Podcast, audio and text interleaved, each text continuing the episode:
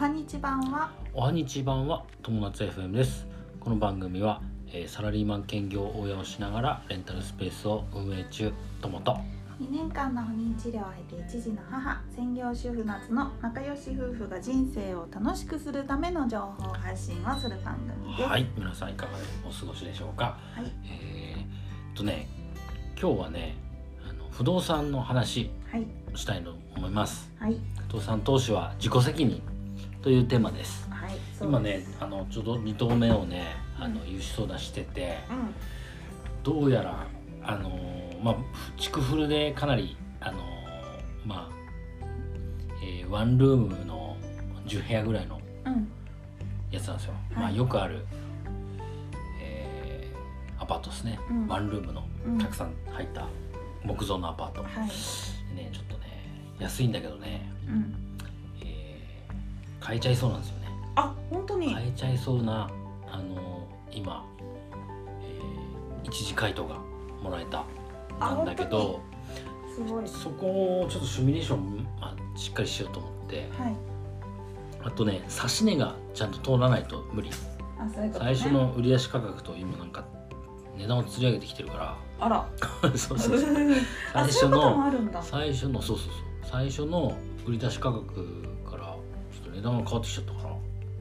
それ違うよねっていう話を今。すごいね。からするっていう。あそれはうん。ちょっとじゃあ話しちょっと変わっちゃうけど、うん。それって差しあの差し値の逆バージョンでたくさん買いたい人がいるってこと？えっ、とねそうじゃない。そういうわけじゃないのか。入居がねバンバン決まってた決まってきた。あこのここになってだから値上げが入っちゃったってまあでも家賃も設定も安いんだけどね。うん家賃設定安く設定して、まあ、入居者入れてうん。物件の販売価格を上げたっていうようにちょっと見えちゃう。うん。あなるほどね。ではい。もそこそれはちょっと話違うんじゃないですか、はい。っていうふうに今これ話をしようかなと。まあうまくいけば変えるかもしれない。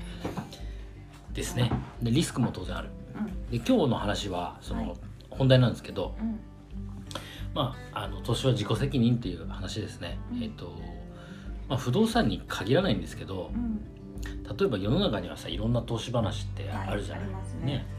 えーまあ株式投資とかもあるしあとなんだろう、えーロレックス。そうだね。外貨。ロレックス投資とかさ。うん。あとランドクルーザー投資とかさ。そういうのもあるんだ。なんかロレックス時計とかは聞いたことあるあとまあレンタルスペース。うん。僕がやってるやつとか、あとは M&A って知ってる？M&A って聞いたことある。でなんか会社を買収してサラリーマンは300万円で会社を買いなさいみたいなうん。のが一時期あって、うんまあ、そういうのも当然ある。たくさんあるんだよ。投資の話って、で特にさこれから投資を始めようと思ってる人はい。にぜひ聞いてほしいと思います、はい。今ね例えばもうさ投資失敗して、うん。えー言ってることが違うと。騙されたと。うん。かさ。元本割れしている。とまるまるさんに言われた通りにやったけど全然儲からないじゃないですか。とかってさ。うん。まあよくあるじゃんそういう。話、うん。うん。でもねこれね結論なんですけどはい。自分のせいだと思う。ん。う、うん、そこに投資したのは自分だから、誰かのね。うん、誰かのせいにしてしまううん。のはちょっと違うのかな。うん、何々って言ったからこうしたのにダメだったっていうのは、そもそもそのあの投資すべきじゃない人、うん。うん、そういうことを言っちゃう人って投資するべきじゃない人。うん。だね、うんそういうあのなんていうのかな。えっ、と何かその自分の外側に原因をあの追求しちゃう人、ん。そうだねうん、追求しちゃうというかな何かのせいにしちゃうってことだね。うん。人はそもそも投資に向いていないかもしれない。うん。全て自分の範疇で影響力が出せるところの中で、うん。えーやっていく。っていう人の方が多分投資には向いてるのかもしれない、うん。うん、例えば、えーまあ難しいな。いいろんな投資があるけど、うん。まあ、不動産で言うと、まあ、業者さんにの言った利回り買ったけど実際は、えー会社が大きな工場が撤退して家賃がすごい下がっててこの金額になってたとかうん。そういうのってやっぱ自分で買う前に調べなきゃいけないことだしそでその最悪のあのこうプレッシャーをかけてうん。シミュレーションをすると。計算して、えそれでも回るかどうかっていうのはちゃんと見ておかないといけない。そうだだから同ねじことが他の投資でも多分言えると思ってて、まあ M&A とかってすごい難しいよね。その会社の中の状態をちゃんと把握していかなきゃいけないしもちろん株式もそうだしうん。未来が読めない。だからね、うん。はい。ってな感じかな。でねそうすとは言ってもね不動産って比較的その再現性は高いうん。んですよ。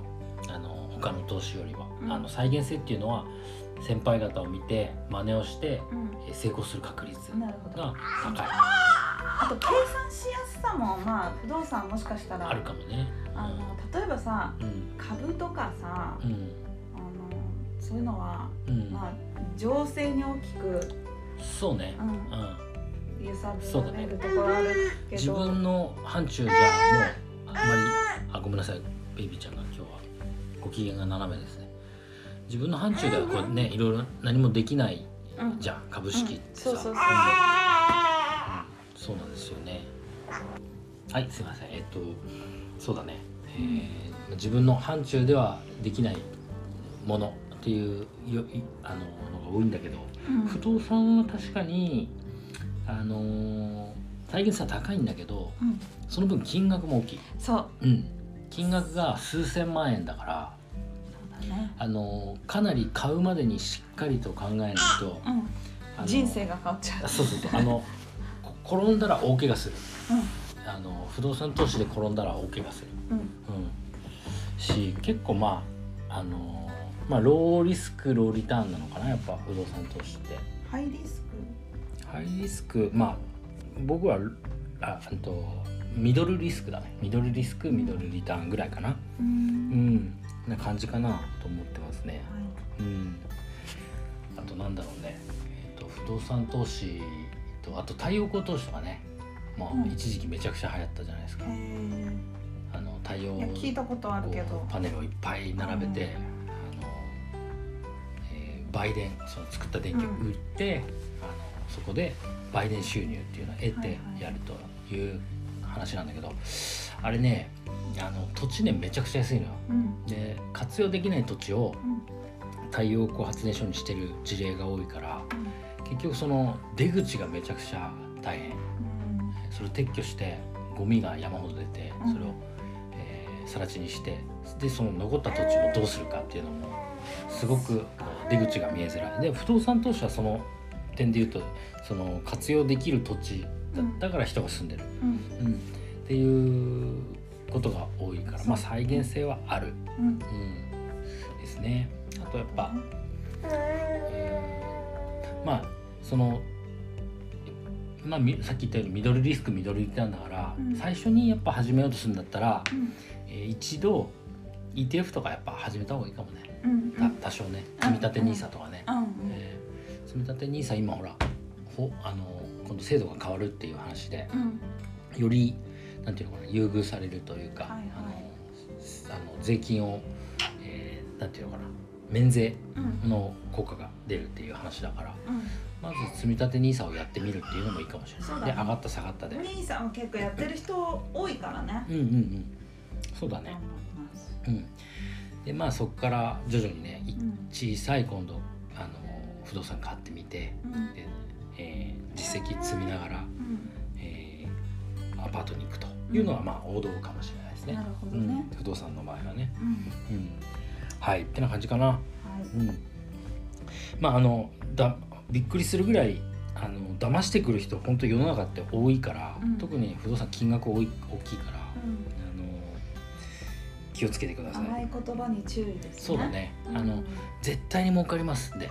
うん。絶対に儲かりますから。うん。でそあのそう言ってくるほど人ほど怪しいかもしれないね。トモさんだから他の人には内緒なんですけど、とかね。でねあこれうん私もこれ今500万円ぐらいもう買ってるんですよみたいなさ、うん。うんそういうの投資があったらちょっと気をつけた方がいい、ね。うん、ですね。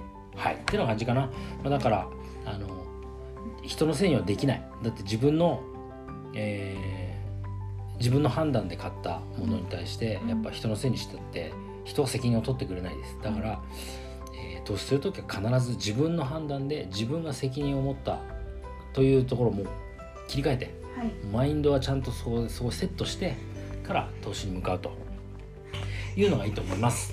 はいはい、てな感じでよろしいでしょうか？はいはい、ということで今日のテーマは、えー不動産投資は自己責任というテーマでお話ししました。はい人生が楽しくなる友達 FM 本日も最後までご視聴ありがとうございました。ありがとうございましたまたねバイバイ。